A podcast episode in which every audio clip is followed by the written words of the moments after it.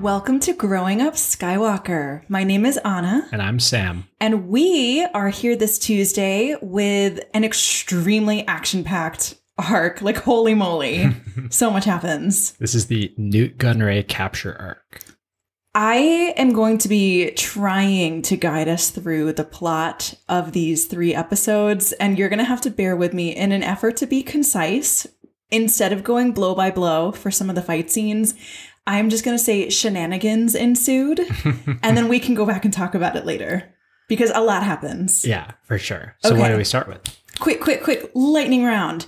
So we start with Bombad Jedi, which is Aw, a yeah. Jar Jar centric episode that I yeah. thought was wonderful. Oh, you're on Team Jar Jar now. It was so much fun. I loved it. Mhm. Yeah, it we start with Padme already in her action Padme suit, ready Mm-hmm. to rumble. Oh, yeah. She's journeying to Rhodia Mhm. to meet Rhodians, my fave, And her like adopted uncle, and her adopted uncle who's Ano. senator. Yeah.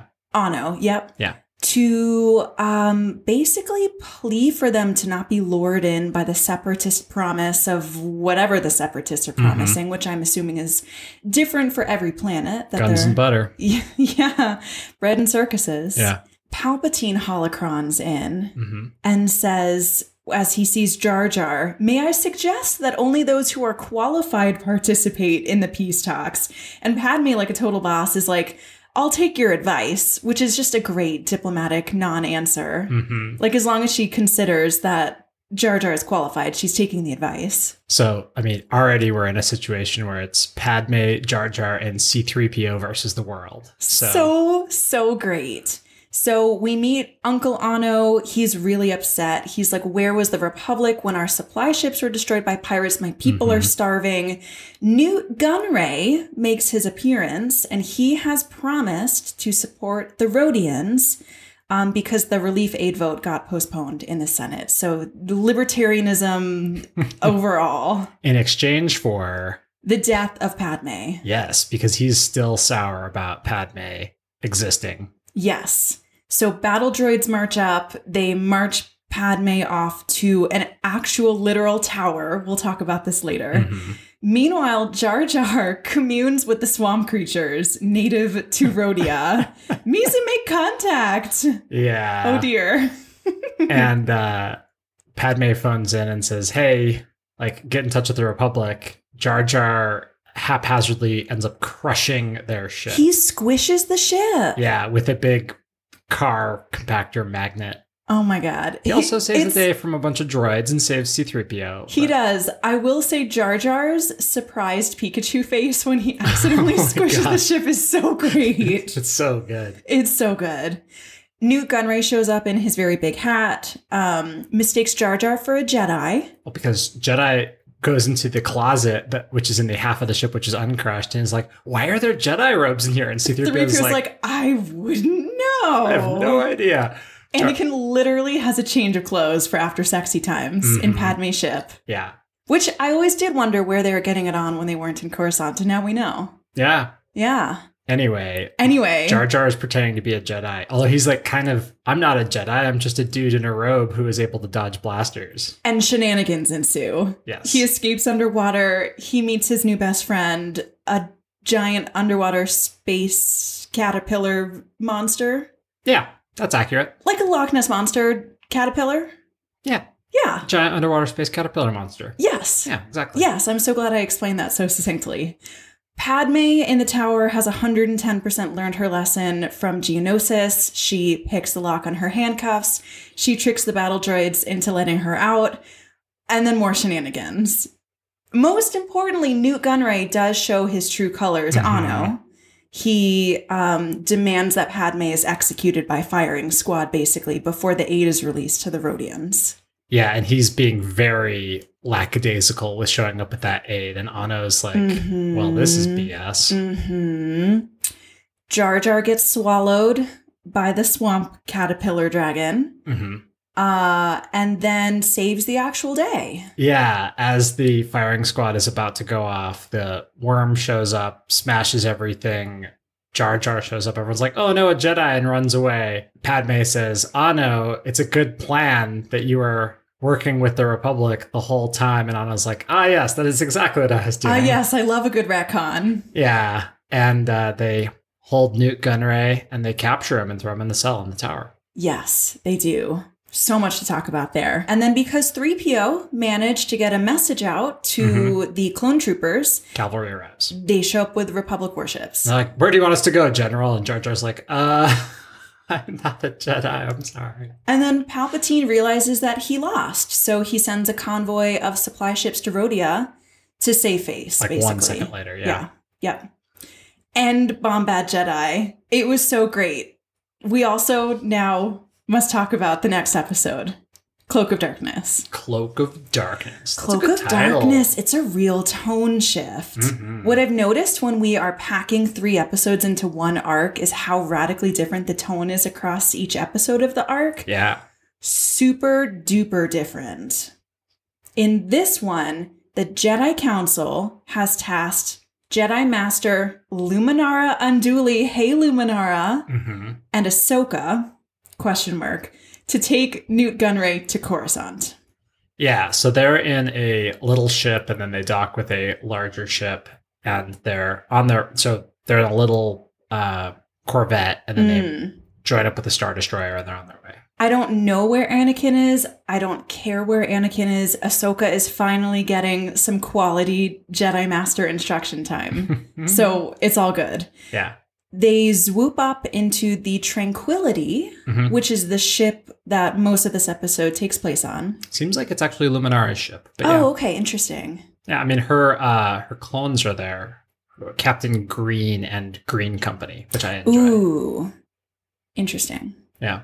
They meet Captain Argyus, who's wearing like extremely fancy Roman gladiator style Yeah. armor. He's a Senate guard. He does he's got a very cool Greco-Roman mask and he has like legit Lego figure hair and a Chad voice. and a cl- a cleft chin. oh yeah. Like a strong action figure cleft chin Oh, and yeah. a pouty mouth. yeah, he is uh he He's is got Chad vibes. he's a Chad. That's Never probably his trust first name. Chad. Chadathy Chadathy Argyus. I'm sorry for all the Chads out there. My personal trainer's a Chad, and and God love him, but my apologies, sirs. anyway. Argyus is supposed to be transporting Nute to Coruscant. mhm. Palpatine holocrons into Dooku. Dooku already has a plan. He is sending Asajj to the ship to infiltrate and, I quote, either free Gunray or silence him forever. Bum bum bum. Spooky. And we get an extremely interesting look into interrogation Jedi style. Oh man, yeah. Oh man, Uh we will talk. we will have words. yeah, okay. Ahsoka flips out. And yeah, Nute Gunray's about to talk when Mhm. all of a sudden invasion. Invasion. Asajj makes her way to the engine room. Meanwhile, as under the cover of a big droid landing party. Yeah, they can't open her in. It's really, Mhm. s- yeah, droids everywhere. droids everywhere. Asajj is like cartwheeling around the engine room, just sticking explosives all over, evading the poor little inept droid that's It's- hanging out in it's there. It's one of those little droids that if you ever went on the old Disney ride, the old Star Tours ride, it's like the pilot for that. It's like a pair of binoculars on a long stalk on like a little tiny wheelie thing. It's the goofiest droid. I love Shout him. out to the sound engineers that did his little beeps and boops Yeah. because he, I just felt so bad. Know. 'Cause he's just a little stick. he was just like, "Meow, meow, meow, meow, meow." He's a little stick with arms. Aw, and a flashlight. So Ahsoka's been baiting Gunray the Mhm. whole time that Luminara goes after Asajj. Well, so Luminara comes back to the cells, and then the after defeating all the droids that show up, and then the engine blows up, and then Luminar is like, "I'm gonna go take care of this," and Ahsoka's like, "I should come with you." Asajj is real scary, and Luminar is like, "Don't worry, I got this." Don't worry, Padawan. I got this. Uh, she doesn't got this. Tragically for Asajj is Luminara.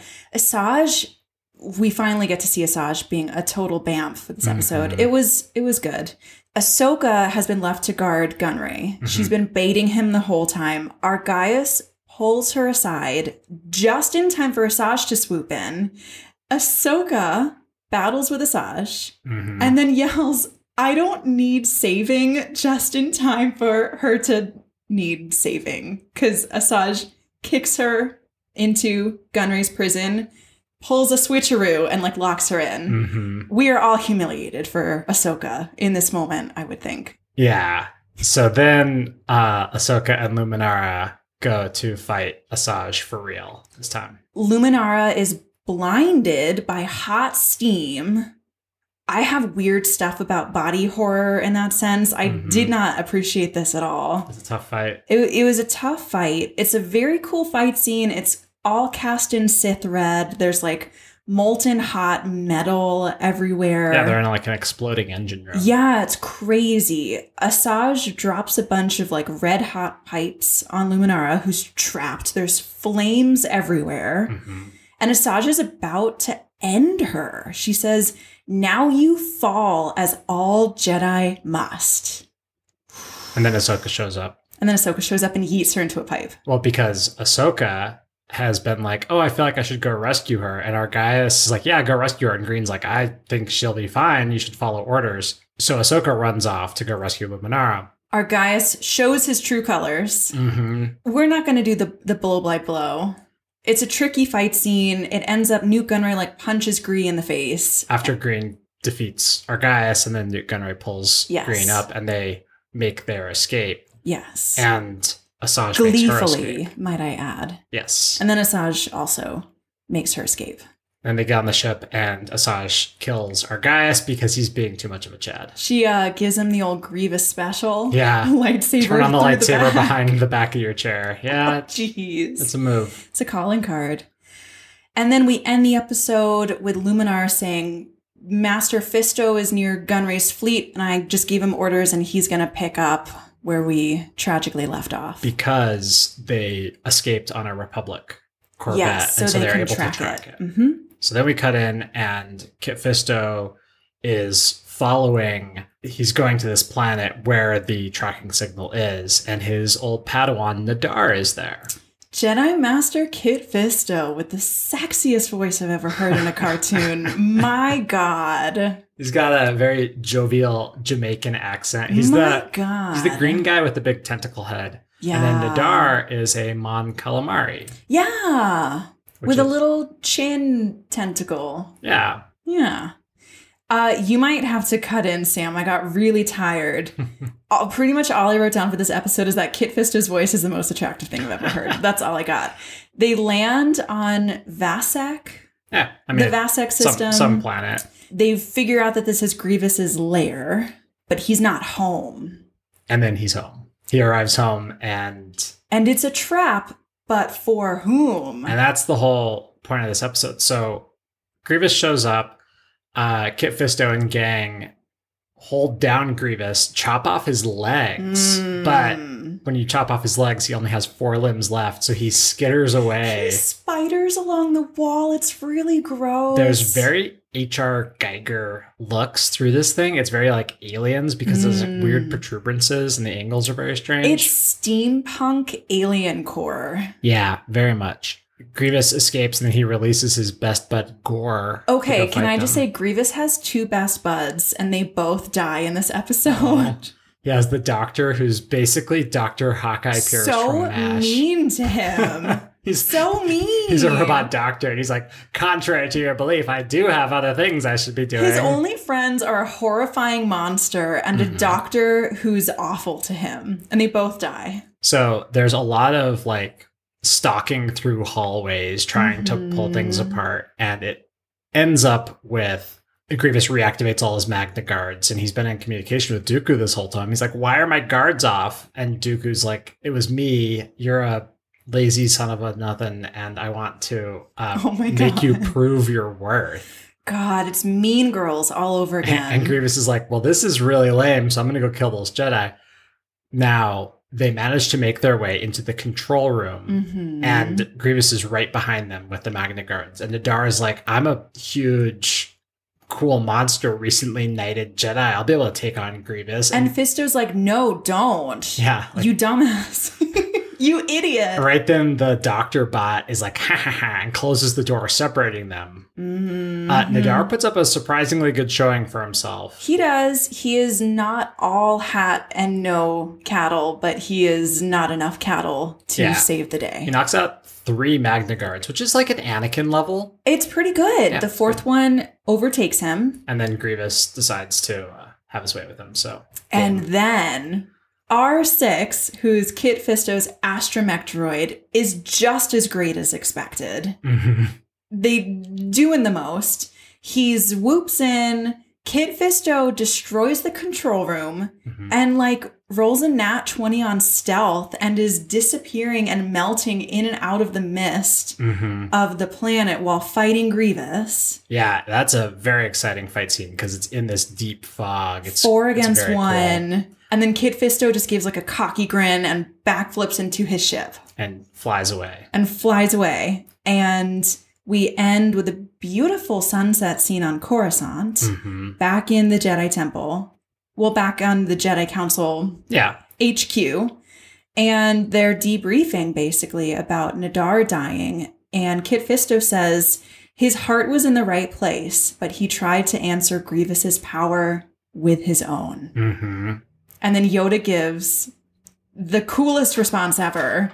To answer power with power the Jedi way, this is not.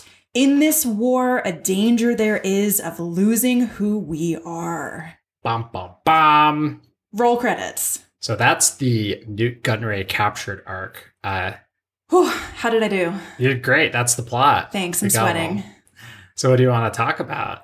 What uh well what stuck out to you? Well, I mean, let's let's start at the beginning and move through it. But that last scene is the one that really sells it for me. Also, uh, Jar Jar's face, but Also Jar Jar's face, honorable mention. Mhm. I want a poster of it in my office. and it's such a funny dynamic at the beginning between C-3PO and Jar Jar because like Jar Jar is earnest and C-3PO is like, I know I'm annoying, but this guy is extra annoying. What I love about the Jar Jar 3PO Padme dynamic, which is the Holy Trinity, I cannot get enough of it. I love it so much. Padme was like, Yeah, Jar Jar, I'm going to go do the peace negotiations. You stay with 3PO because he tends to get in trouble when he's left to his own devices. And 3PO is like, Me? And just like utter disbelief and shock. hmm Surprise Pikachu face again. I, I like seeing action Jar Jar because he's like, I gotta go rescue Padme. And he like does. He just doesn't do it faster than Padme rescued herself. So, the big thing that I want to talk about with Bombad Jedi, did you notice that this episode is a fairy tale inverted? Tell me more. Padme is locked up in a tower, Mhm. an actual tower, Yeah. with a swamp dragon guarding it. Yeah. We have a Jedi knight, Mm-hmm. not in shining armor. Yeah. Our our handsome knight, Okay. Jar Jar. All right. Bear with me. I'm, I'm still there. is climbing a tower to rescue a former queen. You could call her a princess. Mhm. And then, in a delightful subversion of one of the oldest tropes in mm-hmm. literature, Padme rescues herself. Yeah. And then they all have to do a, a rescue escapade fiasco. Shenanigans. Yeah. There's there's a lot of fun action in this one. A lot of Jar Jar just like dodging thermal detonators and rockets and lasers. a surprising amount of Jar Jar dodging what could have been KOs, but yes. Yeah, and then like when he magnetically squashed the ship, he does it by like wrapping a cable around a lever and tripping and like yanking on stuff. It's Oh a little God. silly, but it's it's fun. He saved the day. I mean, he saved C3PO by pulling him up on the the magnet. So The level of Jar Jar clumsiness to effectiveness in this episode, I think, is like chef's kiss. it's it's always pretty high. He's he's surprisingly good. I mean, he's very good at staying alive and he's very good at moving the situation forward. He introduces enough chaos in the system that lets other people Mhm. move along because like that is what let, let Padme escape. So Padme's escape, they over she overhears that the guards outside are like, "Oh no, there's a Jedi nearby." And that's literally just Jar Jar putting on a disguise of Anakin's robes. Yeah, she thinks it's Anakin for a minute, you know? And then she's like, Oh no, there's a Jedi in here rescuing me. Thank you, Master Jedi. And the droids are like, No, there's no Jedi in there. And then they go and they're like, Wait, there's no Jedi. And there's no prisoner. Where did she go? And then she, you know, Padme kicks her way out of there. So It's so cool. Action Padme is strong in this episode. I mean, you gotta love that she shows up for like a diplomatic mission. She's like, "Oh, I'm gonna go see my adopted uncle on a diplomatic mission. So Oh, what do I need lovely. to pack? My combat boots, my lockpick bracelets, like my pocket blaster. Oh my god, you're right. That's her. Just her daily carry is combat boots. That's fascinating. She is on a diplomatic mission, but she dresses for battle. Also, like a lot of her kills, her droid kills, are her like scampering up, like chimneying up a wall, and then like shooting down on them when they they turn the corner, and they're like, "Where'd she go?" Mm-hmm. And she's like, "I'm above you." Pew pew pew. Pew pew. So like she, sh- action Padme, classic action Padme, so great. and also action Jar Jar. Like he actually does commune with the swamp creatures, and they all dance together at the end, and it's it's fun. I must say, Jar Jar is me, and I am Jar Jar. He- okay, let me tell you why. He gets swallowed by the swamp dragon, Okay, who rescues that's the part him. that's you. Yes. yes, thank you. Thank you for recognizing the exact parallel of this story. the swamp dragon saves 3PO from being exploded Yeah. by what the battle droids, the explosive charges that they threw down. He gets burped out Mhm. alive. Also you. Also me. He swims up to his new BFF, Mhm. smooches him, and says, You are my BFF now. Yeah.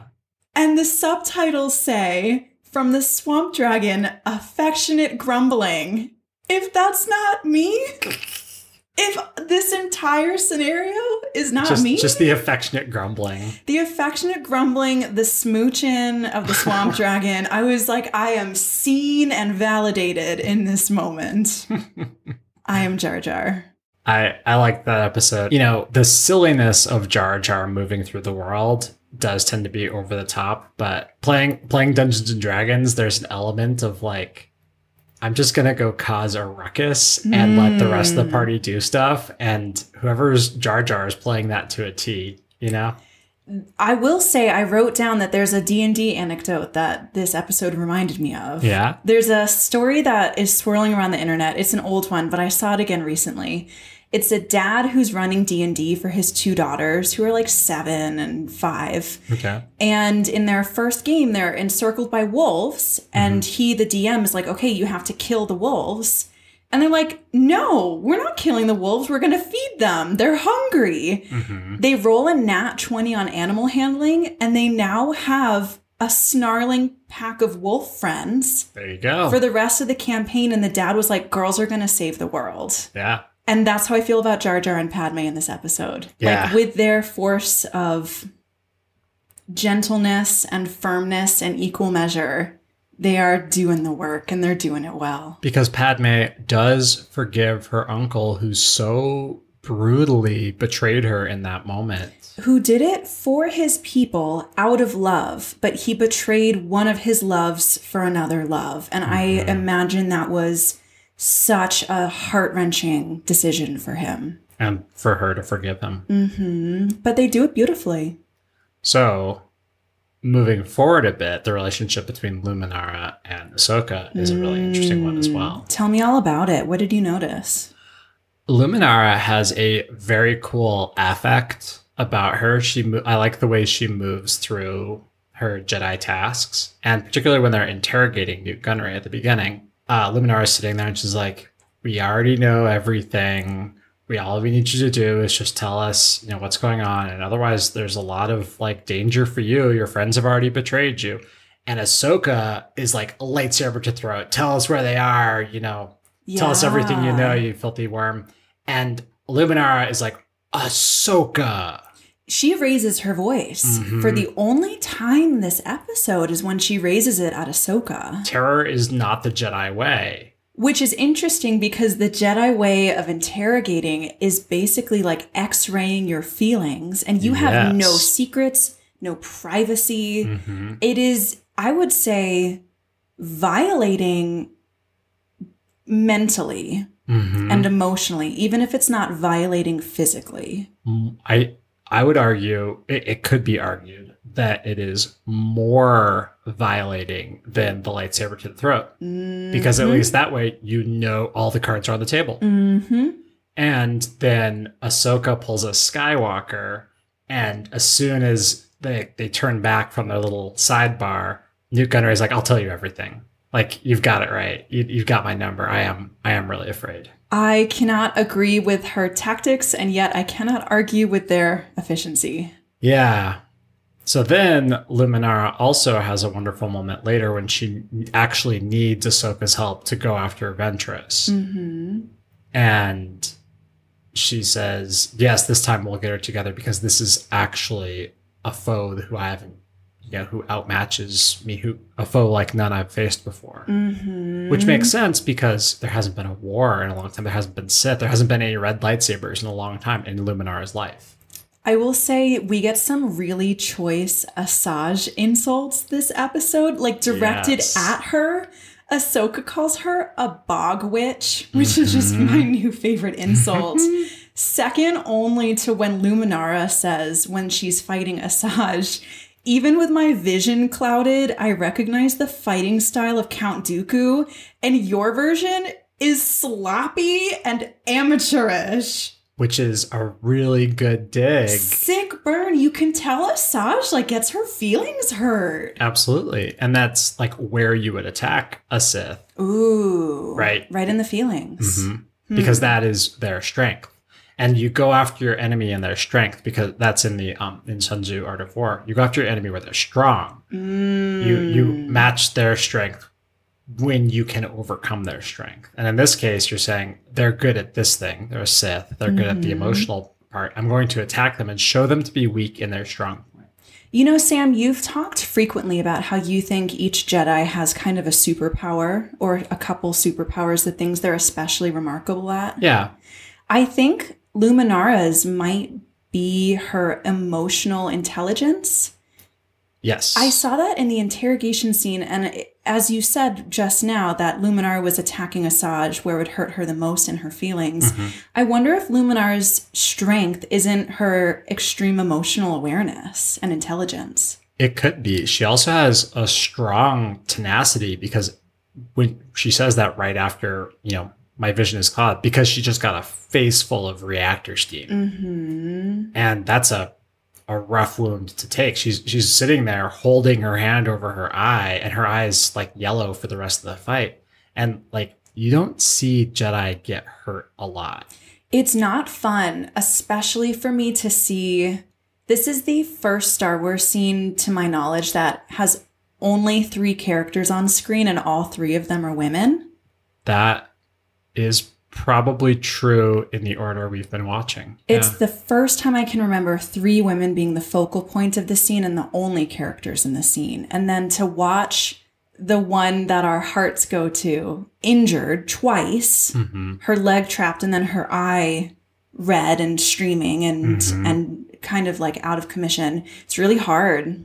Although I still don't think it passes the Bechdel test because they're talking about Nute Gunray the whole time. Oh no. Yeah.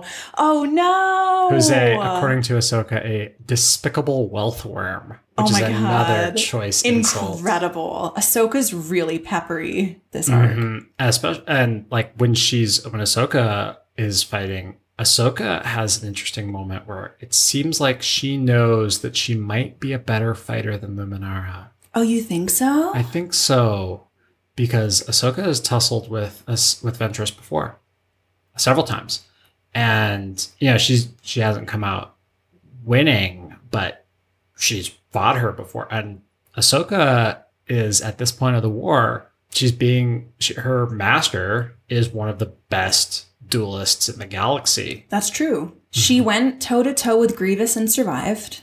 Yes. And she's gone toe to toe with a lot of people and survived. She's been in the war. She's been in the thick of things more than a lot of other Jedi, including probably Luminara. Interesting. I guess in my naivety, I want to assume that all of the Jedi masters are equal. Mhm. Luminara hands the baton off to Kit Fisto as if he is her equal. Yeah. He will do a great job.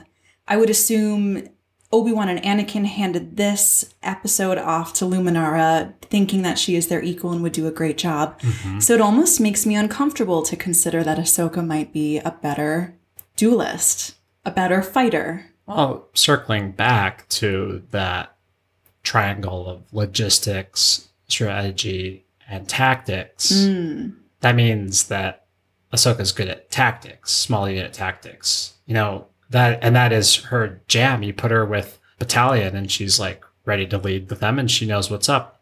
But put her in charge of a war effort, put her in charge of a star destroyer. Oh, geez. Like uh going back to the previous arc when uh the Lost Droid arc. When Anakin puts her in the back. Mm-hmm. And that plan does not go off quite without a hitch because of the lost droid and everything. Um, and it was Anakin pulling the strings. It felt like he was training Ahsoka to take on an additional tactical level. Mm. But for small unit tactics, for being a lightsaber duelist, she's she's up there. She knows she's good, and she doesn't oversell herself. She's like, we should probably fight her together. We'll have better odds. That's but- true. but together we'll do better than than just you by yourself. It was delightful for me to hear Ahsoka say she's too powerful for one, just one Jedi. Mm-hmm. And I did love to see Ahsoka lump herself in with Luminara. I thought there was some really cool rapport between them in this episode. Yeah, and that is also a really good way to say that because she could have said she's too powerful for just you. Mm. And too powerful for just one Jedi means I can't take her alone, you can't take her alone, but together we might actually make something happen. It is a diplomatic phrasing. Very much so, which is something that Ahsoka's very good at because she has to deal with Anakin. hmm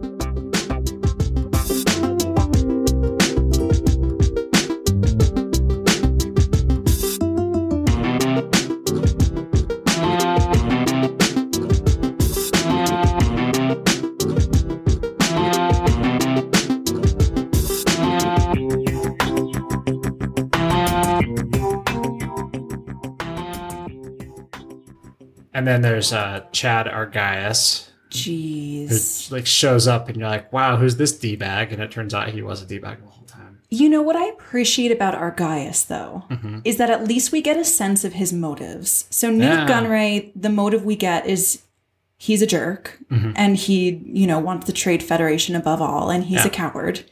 The motive we get for Grievous is nothing except maybe he's a jerk Mm, with no friends. well, I mean, let's get there in a minute. okay. Yeah, At least for Argyus, he says, Dooku's paying me a fortune, Nute, to deliver your slimy carcass. Like he's motivated by money. We get a motive. Mhm. Also, I'll be a legend for this. Mhm. So our guy honest dude. An like honest villain. Yeah. Straight shooter. a minute for the money, a minute for the gold, and like that's something that uh, Nute Gunray says. Like as he's like.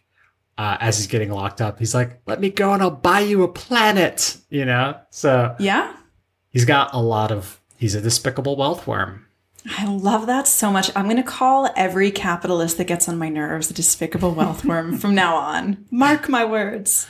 So, um, you talked about Grievous's motives. Now, first, Asajj says, uh, "You will die as all Jedi must." It's a creepy line. Mhm. It reveals the depth of Asajj's conviction hmm to the dark side. Now, skipping ahead to the next episode, that's what Grievous is saying too.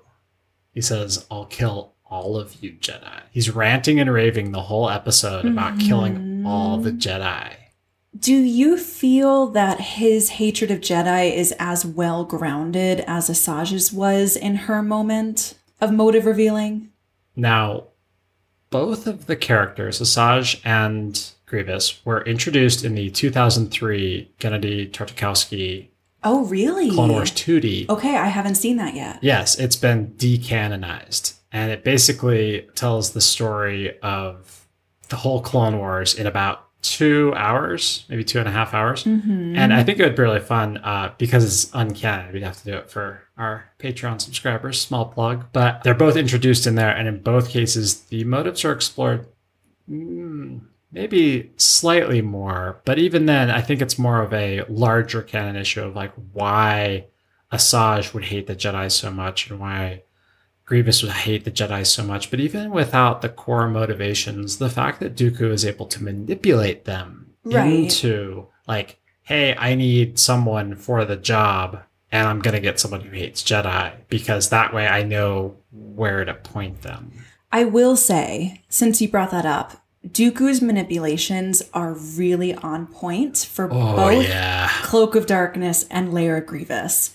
For Cloak of Darkness, he defends Asajj to Palpatine when he says, I'm sending my assassin. hmm Palpatine is doubting that she's talented enough to pull it off. And he says, she's a gifted assassin and basically she can't afford to fail. Yeah. And she knows this.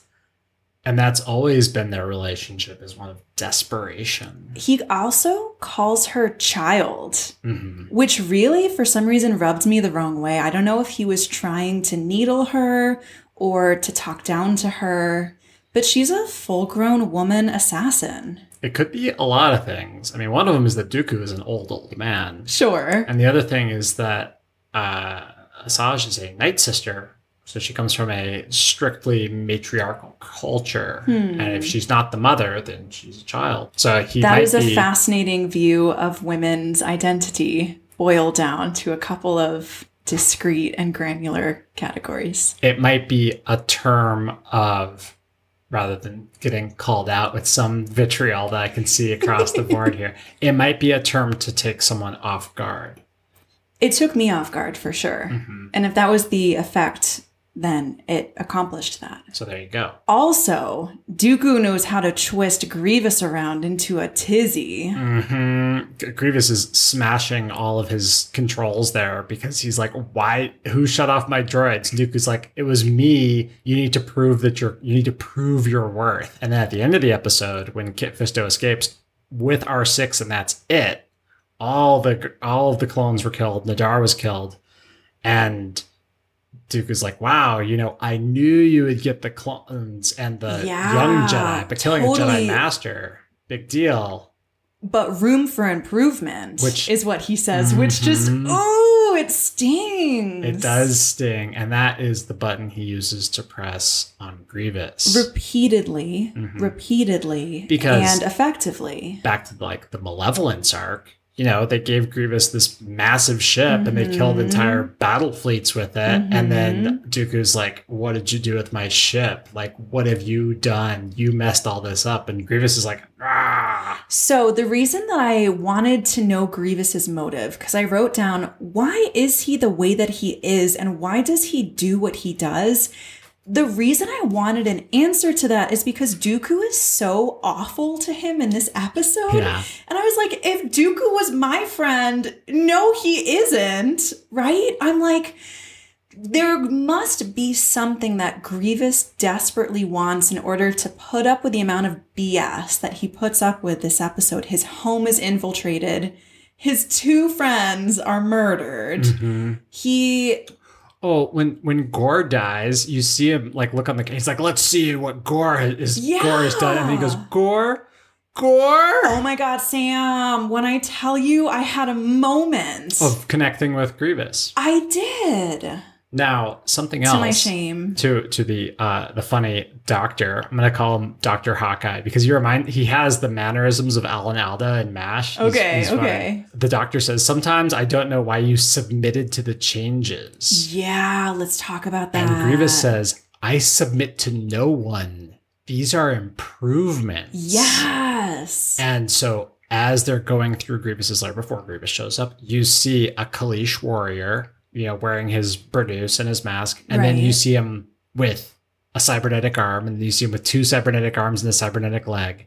Oh. And so he has been improving this whole time, Oh. which is an interesting thing because, like, what if it's Dooku or Palpatine or someone manipulating a brilliant general who has body dysmorphia issues into oh being like god. a robot general?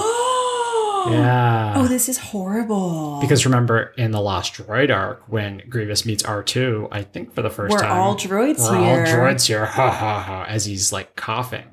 And then right after this, submitted to changes, impro- not submission improvements. It's a really painful scene. It's It hard is to watch. because the doctor says this is going to hurt. He, I think he said there will be some discomfort. And then he tears off Grievous's mask, and you hear Grievous like screaming. oh, and it's cut scenes. And so we learn a little bit about Grievous's body, which is if you chop him off at the legs, then He's fine. he's he'll skitter. Ugh. the stuff of my nightmares is Grievous spidering along the wall. Yeah, he's just like brachiating along the ceiling like a chimpanzee the entire time. Oh my. God. Yeah, it's uh, it's pretty spooky. so the reason that I I just I wanted more because we get these tantalizing glimpses into Grievous the whole episode Mhm. and there's just not quite enough in it for it to click. I want to know why Grievous submits to this. I want to know why he does the things that he does and why he puts up with Dooku. And we just didn't quite get there and I'm just really intrigued. Yeah, because it feels like you know why Asajj is doing it a little bit because she is also compelled by the push of failure and she's also has a lust for power. Yeah. She wants to be a Sith. She wants to be Dooku's Sith number two. Like Dooku is and then she wants to two. stand where Dooku stands. It's not enough for her to sit at the feet of the Sith Lord. She wants to be the Sith Lord. Yes. That's plenty for me. Mhm. But Grievous, he doesn't have force powers. He doesn't want force powers. He has significant power. In fact, one of the things he was complaining about to Dooku in this episode, because Dooku's like, "Hey, uh, quarterly reports are in. Your Jedi kill counts are down." And, Oh my god. and Grievous is like, "You give me these crap battle droids. yeah, he- Give me good battle droids." he's right and he should say it. hmm Dooku just wants to watch him fail and grind his nose in it every time. And I think that he knows Grievous's and he's just got Grievous's number.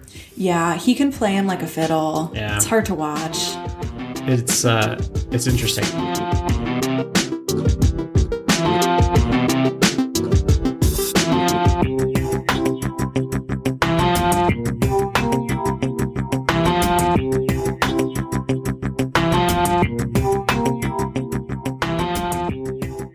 Now, then there's the actual A plot of the third episode, which is Nahdar. Mm-hmm.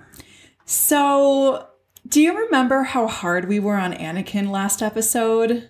Maybe we were a little too hard on him because Nahdar does the exact same thing. and it's like zero to 60 real fast. And Kit Fisto is like, yo, cool it. Like at, at, at the very beginning of the episode, they're about to go through the door. Those who have power should restrain themselves from using it. Yes, yes, they're about to go through the door, and the clone captain is like, I got a door opener right here as he's got a thermal detonator. And Nahdar Nahdar's whips like, out his lightsaber. He's like, "Me too." and, and Kit Fisto is like, Can you guys cool it for one second while I find the secret latch? And there it is. Patience, children. Yeah. He's like, chill. And then Nahdar has a lot of n- like really strong negative energy. He's like, at one point, they're being chased around to these super creepy corridors and they Mhm. meet and over two dead clones. And Nahdar says, I would have gotten him if the clones hadn't gotten in the way. And you Oh God, see yeah. Kit Fisto being like, I don't like There are vibe." clones on the floor. Yeah, dead. From- Dead. From, Grievous's lightsabers. There, yeah, Kit Fisto does give him a real side eye. And what I realized is that Nahdar is a brand new Jedi Master. Jedi He- Knight, not Master yet. So Nahdar is a brand new Jedi Knight. Yeah. like- He's roughly in the same place that Anakin is about to be, or plus or was. minus like two years. Yeah. He is just the kind of Jedi Knight that this war has produced. He's a warrior and not a peacemaker. hmm And that divide is so stark between Kit Fisto and Nahdar. and that's at the end. Uh, Kit Fit at as the door is about to close on them. Uh, he says the rules have changed, Mm-hmm. and he goes to fight because Kit Fisto's like, you can't face him. You don't have the strength. yes. And Nahdar says, you know, strength goes to those who take it, and that's not Man. the Jedi way, and he doesn't die like a Jedi. You know, he dies like a powerful lightsaber wielder, but he doesn't die like a Jedi. I don't believe that he was one with the Force in that moment. You know? Yeah, and you know that's the um, you know the way Palpatine plays Dooku like a fiddle, and Dooku plays Grievous like a fiddle. Grievous played Nahdar like a fiddle. Yeah, but that's Palpatine saying, I Yeah. need to be putting pressure on these Jedi to be at war, at turmoil, and amongst themselves. Mhm. There's something else I want to circle back to Okay. to take us out a little bit, and this is the uh, interrogation scene with Ahsoka and the Oh, okay. Now, reading the first High Republic book, there's a lot of uh, really nice characterization of what they call the mind touch, which is going in and either convincing someone to do something or reading their surface thoughts, you know, the mind trickery. These aren't the hmm. droids you're looking for. And how a handful of the Jedi of that era found it distasteful to do because it, you know, you're oppressive. You're going in and you're you're pushing the force in one or the other. Now, Luminara Yes. was saying, "You will tell us everything you know," and she was doing mind trickery. It's the same thing when Qui Gon force pushed the dice in the Phantom Menace to the result that he wanted when he told the Gungan King, Your gods have willed it to be so. We'd we'd love some transportation. Yeah, hmm I love that that is a ethical dilemma. Yeah, and so presumably a Jedi with a little bit of foresight, you know, as as one of their force powers, able to see the future a little bit, is able to be like, okay, well, this isn't gonna change things in a big way. Like asking Boss Nass to give you a, a ride, like that's not a big deal, you know. It's not like that's gonna make a change. But flipping the dice so that the chosen one is released from slavery into your own care. I heard somewhere that the dice was loaded already. And Oh I feel like I feel like that's why Watto was so exceptionally angry is because the dice was probably loaded. But, Okay, if you use the force or if you load the dice, yeah. six one way, half dozen the other. but But um okay, so that that circles back to the intellectual honesty of, you know, threatening someone with destroying their life versus threatening someone with a knife to their throat. Like what is the difference? And one of them is more earnest. And that also is what Ahsoka gets away with because the Skywalker way is results get you moving forward. So- that's why I'm so intrigued that at the end of Cloak of Darkness, Luminar tells Ahsoka that I owe you my life, Mhm. and Master Skywalker should be proud of his Padawan. Mhm. I just can't help but feel that Ahsoka did not do a good job on the most important aspects of this episode. Yeah. And I just don't understand the Clone Wars obsession with apologizing for Anakin's way of being. I know that's kind of spicy and I'm sorry, but the No, amount of episode endings that we get nullifying all the things that Anakin does that are against the Jedi Code, including but not limited to training his Padawan the same way. Yeah. Where is this coming from? It's a uh it's like a 4951 problem all these Mm. times. And that's like um President Obama talked about that like uh in various foreign policy things. You know, Hmm. 6 months later he's like, "Okay, I made a bad call, but it was a 4951 call." And it's like I don't it's it's a really close call and you go one way, you go the other, it changes the outcome. Fascinating that the Clone Wars ran for the duration of the Obama presidency as well. Yeah, that's true. Fascinating. But um the bit about how Obi-Wan keeps forgiving Anakin because he's like 49% of this I have to admonish you for and like be ready to kick you out of the and then the 51% is that you got the results. and yeah, and that you were outnumbered 10 to 1 and won the battle when you were ambushed, like, holy crap. And it's the same thing with Luminara here. She's like, I would have died.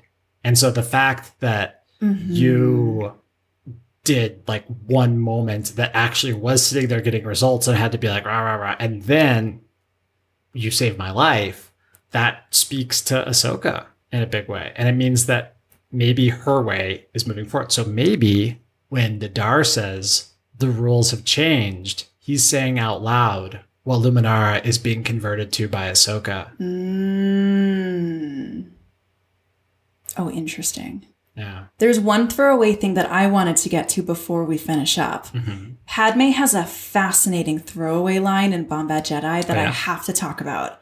She says this fascinating thing to live in fear is no life at all. hmm It's a total throwaway line. I think she's getting marched away by the battle droids. No, she's talking to Ono. Yeah, yeah, yeah. He he's told her that the decision that he's come to is that he has to give her up to save his people. Mhm. And she says to live in fear is no life at all. Doesn't this just sum up what we say about Anakin all the time? Does Anakin not live his entire life in this constant state of fear and agony and reactiveness? You know, I think fear might be the core element of this story. Yes. There's that moment of fear, the fear of loss that led to the betrayal, fear of failure, fear of failure. fear of your people starving. Mhm. Then moving forward, you have D- uh, Dooku driving Asajj by fear, and you have fear being the motivator for moving Nute Gunray and Nute Gunray. And Grievous reacting to these infiltrators in his actual home and his quarterly reports being bad. and Nahdar fighting out of fear of looking bad in front of his master. Wow. I think you just summed it up. Yeah, maybe. Fear as a catalyzing agent. Yeah, and you know that's uh in my personal life that's one of my core character defects that I struggle to work through and I think I'm sure a lot of people do. I think It's we are all one. motivated by fear. I think it's so compelling because it is so universal. Mhm. We can all think about the time when the Dooku in our life has lit a fire under our butt because we don't want to fail and we are afraid of being cast out or being named as lesser. And that's the difference between Dooku as a Jedi Knight as recently as 10 years ago and the Dooku of these events is that Dooku is a villain because he uses your fear to get you to do what he wants. Yes. Because he's propagating this war in order to maneuver for power against his master. Yes. Who's playing both sides. Yes. Way he always comes out on top. Yes. Delightful, isn't it? Yeah. Kind of a downer. Guess what? What? I think it's time for Baywatch. All right. it's Lay time for on me. Baywatch.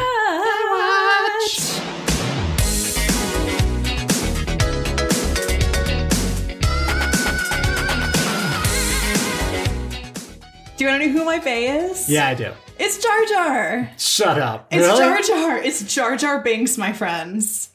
I'm You're on Team Jar Jar. I'm 110% confident in this decision because I gave you all my reasons already. yeah. And they were compelling. Jar Jar does the 4951 thing so effectively, hmm and he always comes out on top. He always does it with a smile on his face. He hurts no one. Yeah, he never picks up a blaster. He never picks up a blaster. He's a complete pacifist.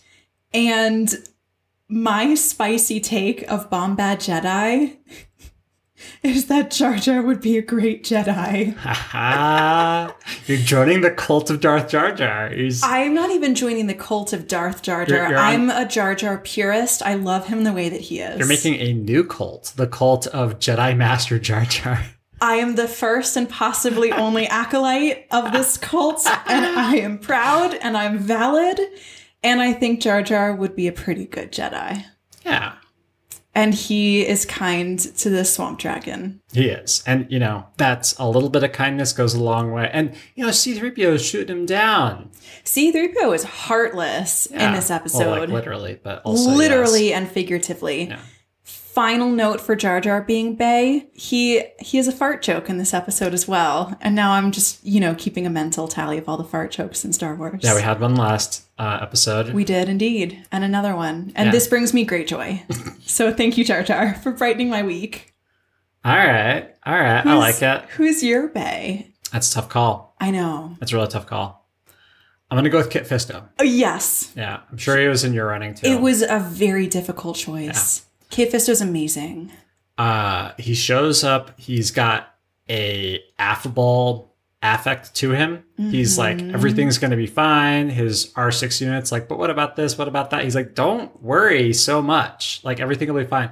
But do keep an eye out. I'm really excited to see my padawan. And then his padawan is now his peer right? And he's like Mm. we should have like he's like, we should talk. yeah he's like I, I dislike where we are but he he takes all the right steps throughout the, the whole situation. And then in the final fight with Grievous, So cool. so Grievous does his four lightsaber trick, and Kit Fisto chops off one of his hands, takes the lightsaber, and then he turns it from a four on one lightsaber into Yes. three on two lightsaber. Oh my god, I'm so glad you brought this up. And it's it's a good fight, and you know Kit Fisto has the better of him until uh The Magna Droid show yeah until the Magna Droid show up. and then so. it's four against one. And then Kit Fisto's like, well, fortunately, I, my trusty astromech droid is showing up. So Who's great. Oh, R6 also gets a kill. Because oh my gosh. earlier on, R6 is like, hey, Kit Fisto, I'm surrounded by Magna droids. And, and Kit Fisto's like, all right, bounce, like call for help and, and we'll catch you later. And one of the Magna droids latches on. R6 Oh, spins around and, And yeets, a yeets him droid into into, a a cliff. So We need to give honorary base status to R6, I would say. I mean, getting a Magna droid killed, like a lot of Jedi don't even get that. And Yeah. that's uh, one for R2, one for R6. so- Man. Commendations for R6 as well. Padme needs to come back and give him a medal. yeah.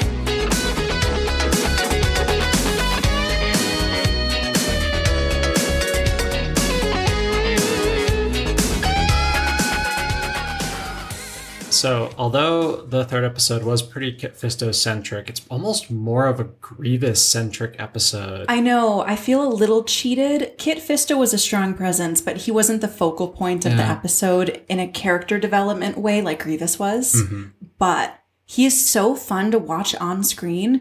Why does Kit Fisto not have his own TV series? I think it's because that's a lot of makeup. Yeah. Yeah. What species is he?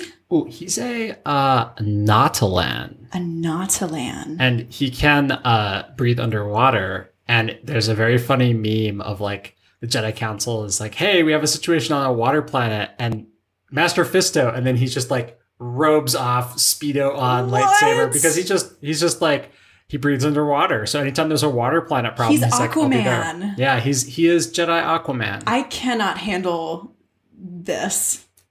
This is so great.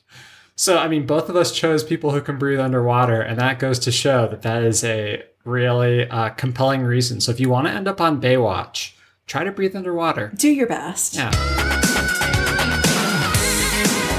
Koon might be able to breathe underwater. I bet Nahdar could breathe underwater too, but Yes. unfortunately for him, He wasn't going to make the Baywatch. He's he's not nearly he's he does all the Anakin things without being Anakin.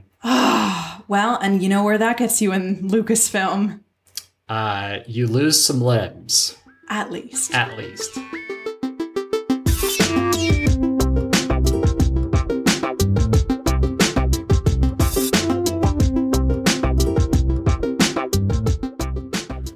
Well, that about wraps us up for this one. As always, you can find us on social media at Growing Up Skywalker. And if you like the show, please leave us a review on your podcast app or send it to a friend, like your the person you mentored who is grown up and now your peer, but still might need a little bit of help. Yeah, send it to the person that you know is almost there but not quite.